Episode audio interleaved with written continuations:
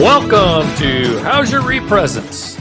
This is Mark Galvin, and I am the founder and president of ePresence. We are a social media firm, and you are joining us for our live broadcast of How's Your ePresence. This is the show where we talk about business and social media, and we do appreciate that you are here. So on How's Your ePresence, we have a new format. We are producing content that is really a library of content that folks can come back to again and again and again.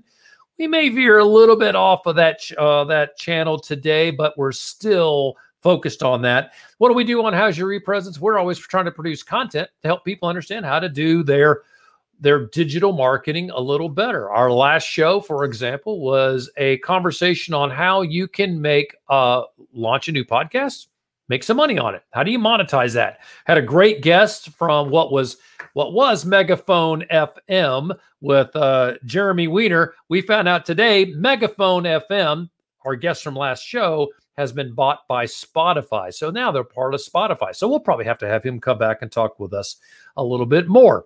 So in the future, when you want to come back to our show, we would love for you to subscribe. And so you'll see, let's see, which way is it? I think it's this side. So hit that subscribe button. There we go. Hit that subscribe button down there so you get a notification of when we go live. Here's why. We want you to jump in with your comments. We want you to jump in here and tell us, hey, this is what you think about our content. This is what you think about what we're talking about. And you can join the conversation by posting those. And today, you're going to want to tune in because we do have something that you're going to want to weigh in on, that you're going to want to share your opinion on.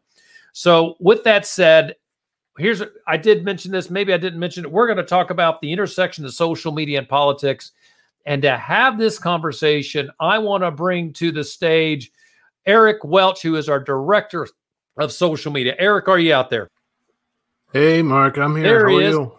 Hey, buddy. Thanks for joining us on this for this chat. You know, we don't typically like to talk about politics on any of our channels, especially here on How's Your ePresence, but it really is one of those things that's it's kind of on our mind right now, right?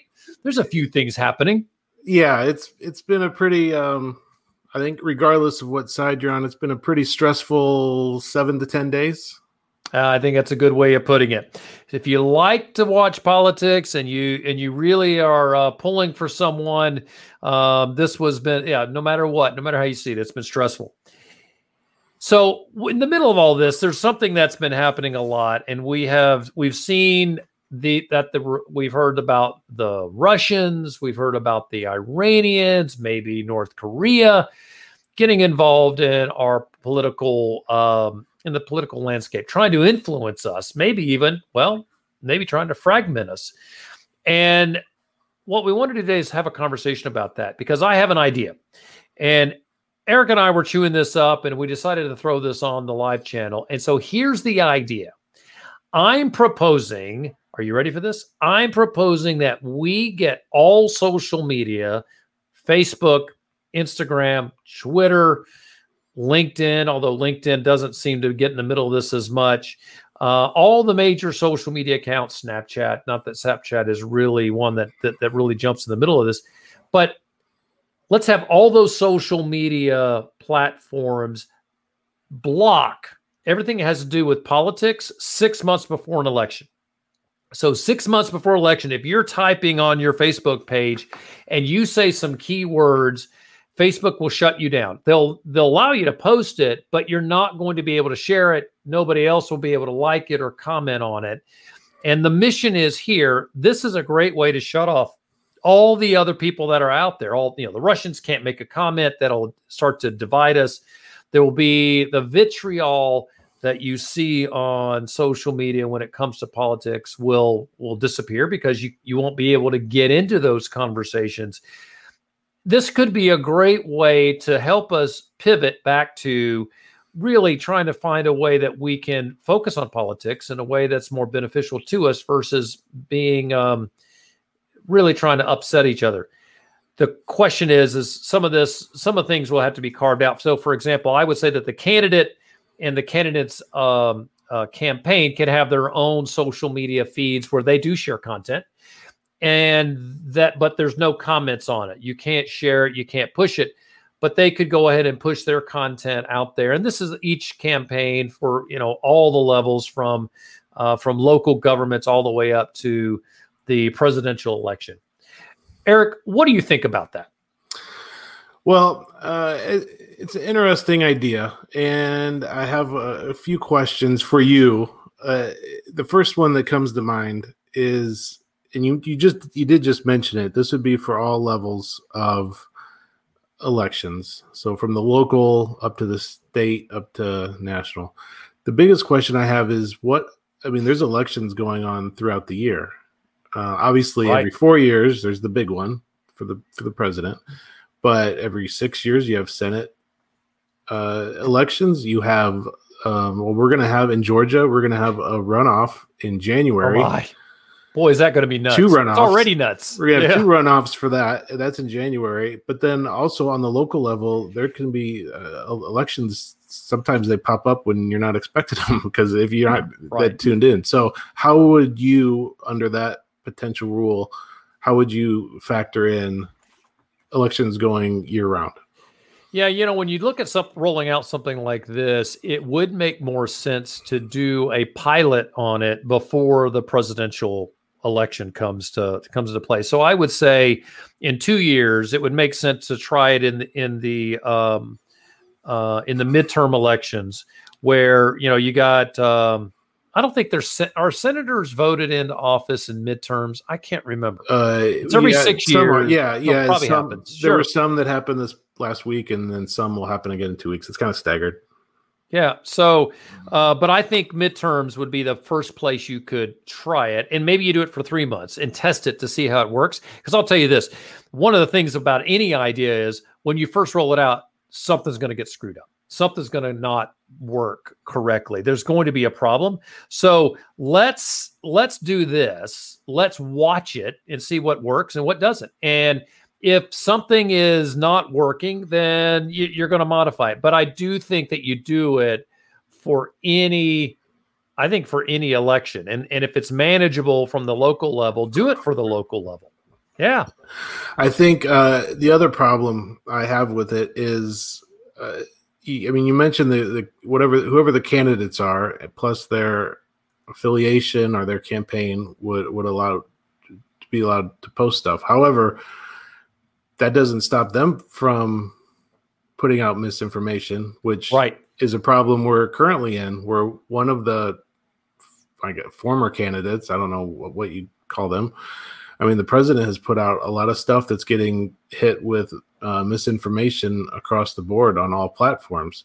So I don't know how that would stop that from happening. Honestly, locally, we saw some of the local elections saying things that were incorrect also. And that was, and I noticed that from the Democratic candidates. So I do think that there's a fact check piece that was happening before social media, right? There was a fact check piece where people were local news and other folks were doing the fact checks on the items that were showing up in local advertising. And I think that would continue and that would be good. I don't think that there should be, I would think that it's better for the social media systems to stay out of that, to not try to say this is false and this is true. If you narrow everything down and nobody can share it, it's less damaging, right? So let's take for example, if a candidate wants to say that the world's going to end this week, people can't share that and make it larger than it is. But you could have the fact checkers like we've always had for local advertising, for any advertising, to come and say, that's not true. I think that that's the way to handle it because it gets the social media can. And I would tell you, this is my problem. The social media services, the platforms, they are jumping in and trying to tell us what's true and what's not. And they can have a bias. It gets them out of the bias business. Yeah, I see how that, I don't know. I still think it's a little troublesome when, regardless of what side you're on, you can still put out whatever you want, you still got to have the fact checkers. And those, depending on the candidate, they could have up to, you know, millions and millions of followers. So the misinformation could still get out to a lot of people. Right. One other offshoot of this, and this came to me as I was researching for today's conversation, was the growth of new social media platforms. And I don't know if, are you familiar with Parler? I have heard of Parler. Is that the one that's very conservative? It's, yeah. And I don't know if it was started with that and intended, but a lot of folks are, because of Facebook and Twitter and, you know, being either posts being removed or censored or, you know, warning being tacked on it. There are a lot of conservatives, quite frankly, that are moving to Parler, and there have been some prominent people within the conservative movement that are encouraging their followers to abandon Facebook, abandon Twitter, and come join us over at Parler, where the restrictions at this point are a little more loose. So sure. So like I said, I don't know if Parler's founders, if this is what they intended, but this is where they are. And I think my point with this is the people are going to find ways around it, which I think is why Twitter and Facebook have had such a hard time, and they are trying to block or censor or however you want to frame it. They're right. Trying to moderate the information that's out there to some extent, but there's hundreds of millions of people on social media, and they're looking for ways, any which way, to get around it. And it's kind of a race between the giants, Twitter, Facebook, Instagram, whoever, trying to stay ahead of the really smart people who are coming up with new ways to do things. Exactly. You know, and this reminds me of an old is a very old quote that came from the Bible. And it was something that Pilate said to Jesus. And the quote is, "What is truth?" And I love that. I love that phrase, because the question is, what is truth?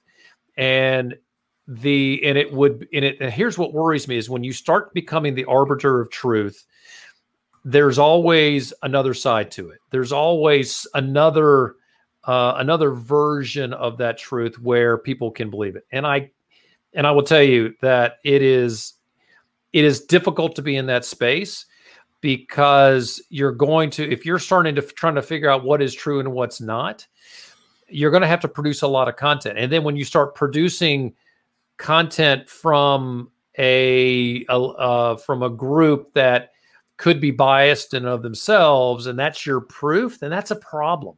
So I that's why I think just shutting it down, letting the candidates say what they want, and you could say, I mean, all of them, all the accounts, you could put a banner on every single one of them that says, you know, we at Facebook do not check the validity of any of the content on this page. It's fine, right? You do it on Twitter too. You do it on the homepage. We are not checking the validity of any of the content on this page. Proceed at your own risk, right? I think that would be the way to handle it. Now, you mentioned Parler. Here's my feeling about Parler is that you would have to look at social media and figure out where that line of demarcation is. If you've got X number of members, then you fall into this realm. If it is an overtly conservative space, it's sort of like, I look at it like football. So in the state of Georgia, we have the University of Georgia, and we also have Georgia Tech. Well, Georgia Tech has a forum where everybody talks about football in Georgia Tech, and they really, really hate Georgia. And the Georgia fans have their own forum, and they really, really hate Georgia Tech. Actually, they really hate Florida right now, but we'll stay focused on Tech. Yeah. So, you know, if you go to that space, you know that in that space, it is going to be negative if you're not a member of that particular group. So what worries me is that you end up with, if you're on Facebook, we are finding ourselves being divided. And I will tell you the larger goal here is this, is to find a way that we can have more unifying tones. And I see a lot of fistfights on Facebook, literally and figuratively, where people are getting in fights over over what is going on or what somebody's talking about when it comes to politics. And I'm not picking a side. I'm not going to say one side's right and one side's wrong. But all I see is that there's nothing healthy in that conversation. Because I will tell you, I'm not going to convince a person to change their position on Facebook. What I am going to do is I'll probably make them angry. It's one of the things that we say at ePresence. We don't talk about politics, sex, or religion because you're going to alienate part of your audience once you do that. So I would say, okay, here's the size of social media, whatever that number is. Maybe it is in the hundreds of millions. Don't know. Like LinkedIn has 700 million members. That's probably the smallest of all the major social media systems. So maybe it's 500 million users. And you say, okay, if you're in this space, then that's when you do it. Now, the question here, my question to myself is, who's going to enforce this? Does this become a government thing? I would say that I think that the social media platforms should create their own coalition, their own association, their own society, whatever you want to call that, where they go into and they agree to self-manage, but they have a governing board that comes up with these rulings so that it's not necessarily the government, but it's an independent board that they're beholden to. I think that's the way to manage it. Yeah, I think it's possible. I can't help but think that no matter what structure you come up with, they're gonna figure out a way around it, and you know it could be you're shutting down our freedom of speech could be an argument by blocking that. That's gonna come up. There's a lot of ways around it, or they're gonna try to figure out a way around it. Can we talk about freedom of speech? You okay if I jump in there? Yeah, go for it. So my screen just blinked on me. So if I look frozen, am I back? You're there. You're there. Okay, good. Freedom of speech. The challenge is if you don't do something across the board consistently, then it's a freedom of speech issue. And that's why I like this as a solution. So this isn't I'm not limiting a specific person's speech. I'm limiting all conversation on this. And so if you want to have free speech, that's fine. But I'm not going to be Facebook. I'm not going to tell you, Eric Welch, you can't talk about this, or you're not telling the truth. Instead, I'm going to say all people are no longer able to have this conversation on our on the platforms. And that's one of the things. That's why the coalition of social media accounts makes more sense, because they can all agree or disagree to join in on this.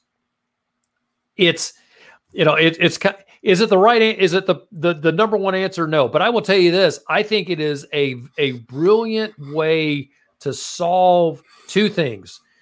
We are now not allowing someone to lie on social media and it's shared everywhere, right? It's going to have to be through conversation, which, okay, fine. That's better. And we're not going to allow people to get on our social media platforms and fight. And it keeps the Russians out, and it keeps the Iranians out of our system. And I will tell you, and the Chinese, that's my biggest worry. The larger issue here is that we've got people outside our country trying to ruin us and divide us, and it's working. This would be a great way to stop that.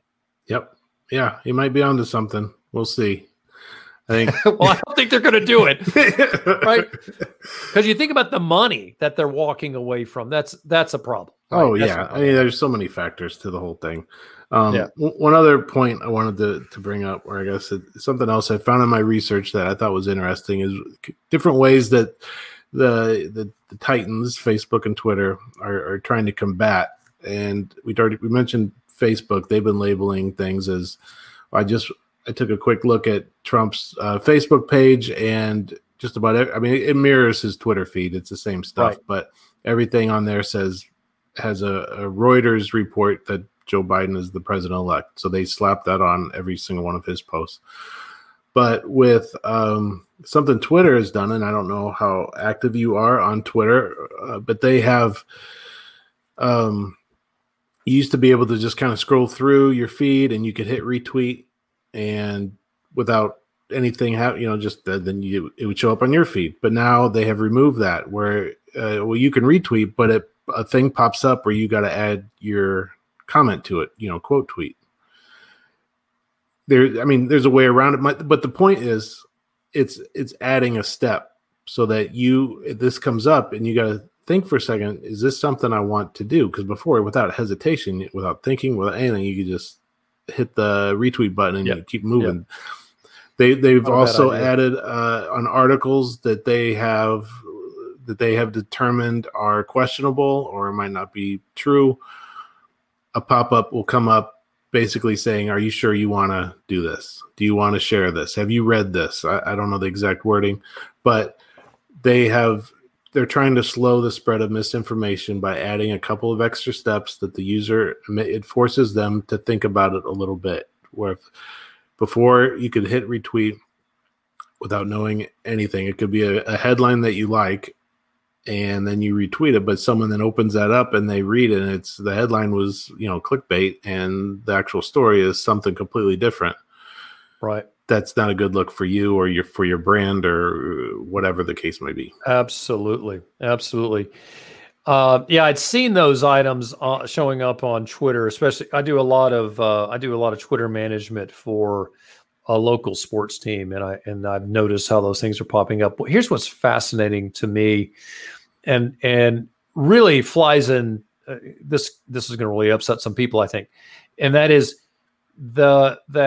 I've seen the things that Twitter have said where they said this is not true information, and they're sending folks to the proof is you click the button and you go to another page, and on that other page it'll show all the different places that they're saying that this content is not true. And I'm specifically thinking about the president. And what I see there is they're citing all the sources that the president has already said is fake news. It is not going to, that content's not going to make his audience go, oh, wow, that's not true. It's just going to reinforce his audience. Like, look, the fake news media. And that's the problem. And I'm not going to tell you that what the president was posting was true.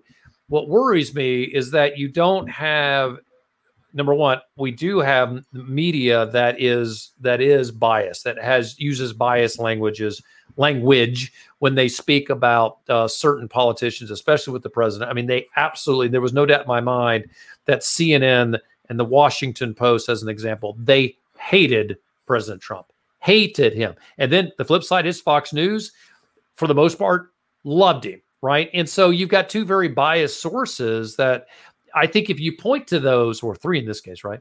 If you point to them as proof, that's a problem, because we don't have a really unbiased source of news. I think I'd argue that the Wall Street Journal is probably somewhat there, but it's hard to find one that, you know, they're absolutely going to be unbiased. And I think because as people, we're just biased people in general. So how do you fix that? It's so hard to do. Let's just limit folks from sharing content. I think that you say, okay, Mr. or Mrs. Candidate, we're going to let you share whatever you want. And we're going to say, we're not going to fact check this, so proceed at your own risk. I don't know. Maybe it's a solution. My number one issue is let's find a way to stop poking each other in the eye. Yeah, you're right. And I don't know, we don't know how to fix that. And I think it's hard. Yeah, between the foreign interference and the division domestically, I don't know how that gets fixed. I think it's going to take a long time, right. And I think there's a lot of good that happens on social media, and there's a lot of Twitter is my go-to for just getting the news of what's going on, and I love doing that. And social media can be used for so much good things that, you know, what we got to do. We should do a show on Twitter. We have so many clients that come to me and say, tell me about Twitter. What does it do? Why should I be on Twitter? I had a client hit me this week. And he said, I'm leaving all social media. I'm going to stay on LinkedIn. Should I stay on Twitter? And I told him, I said, well, wow, Twitter's where you get publications retweeting your content. Yeah. So you need to be there. That's where all the journalists are. Yeah, it's true. And you know, throughout this whole conversation, we've kind of lumped Twitter and Facebook together as we go along, but they are so incredibly different. And oh my gosh, that's very true. They can, but that said, a brand can use them for in a positive way. Just you can't. What I always call it, blanket posting, where you take the exact same thing and you throw it across all the channels. You can't do that.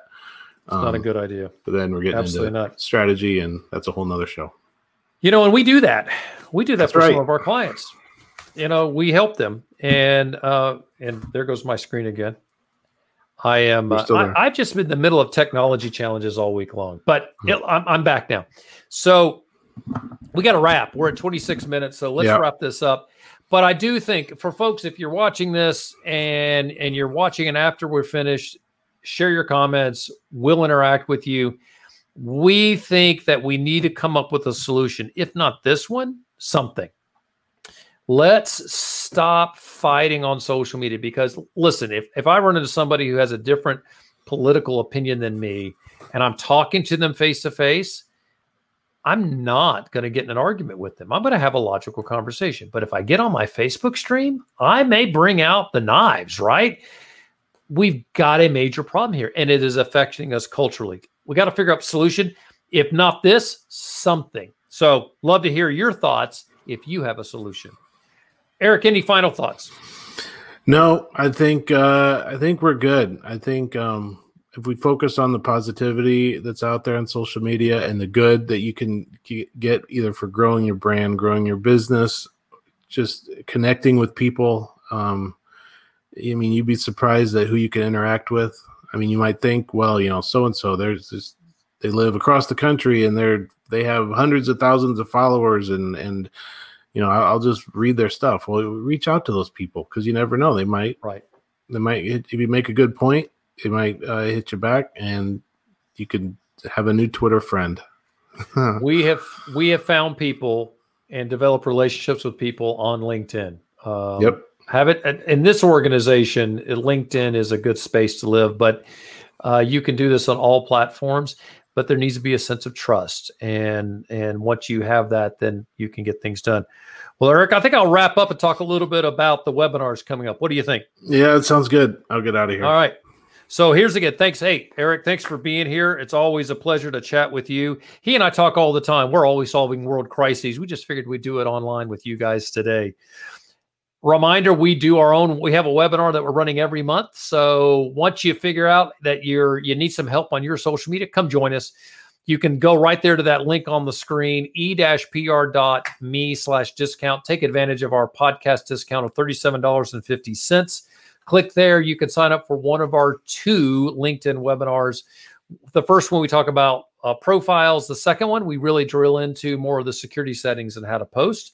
What do we do at ePresence? We're a full-service social media agency. So we kind of have four lanes. We help individuals. We help companies. We help college athletes or college students in general, and athletes for that matter, if they're in college, as well as any type of consulting and such. So give us a ping if you'd like some help on your digital social media. We'd love to have a chance to help you out there. And then follow us. Just a reminder, please click that subscribe button. When you subscribe, you'll get a notification that we're live. You can jump on and you can send us a message and say, hey, here's my thought. I would like to know what you think about this idea. And we'll talk about that. So please do that. And we hope to see all of you here on all of our social media very soon. Well, that's a wrap for this week's version of How's Your ePresence. Hopefully, we'll see all of you soon. On behalf of Eric Welch, who's normally our producer today, one of the main events, as well as our director. He's our producer, director, and all-around great guy. Eric, thanks for being here. I'm Mark Galvin. Hope to see you again soon here on How's Your ePresence.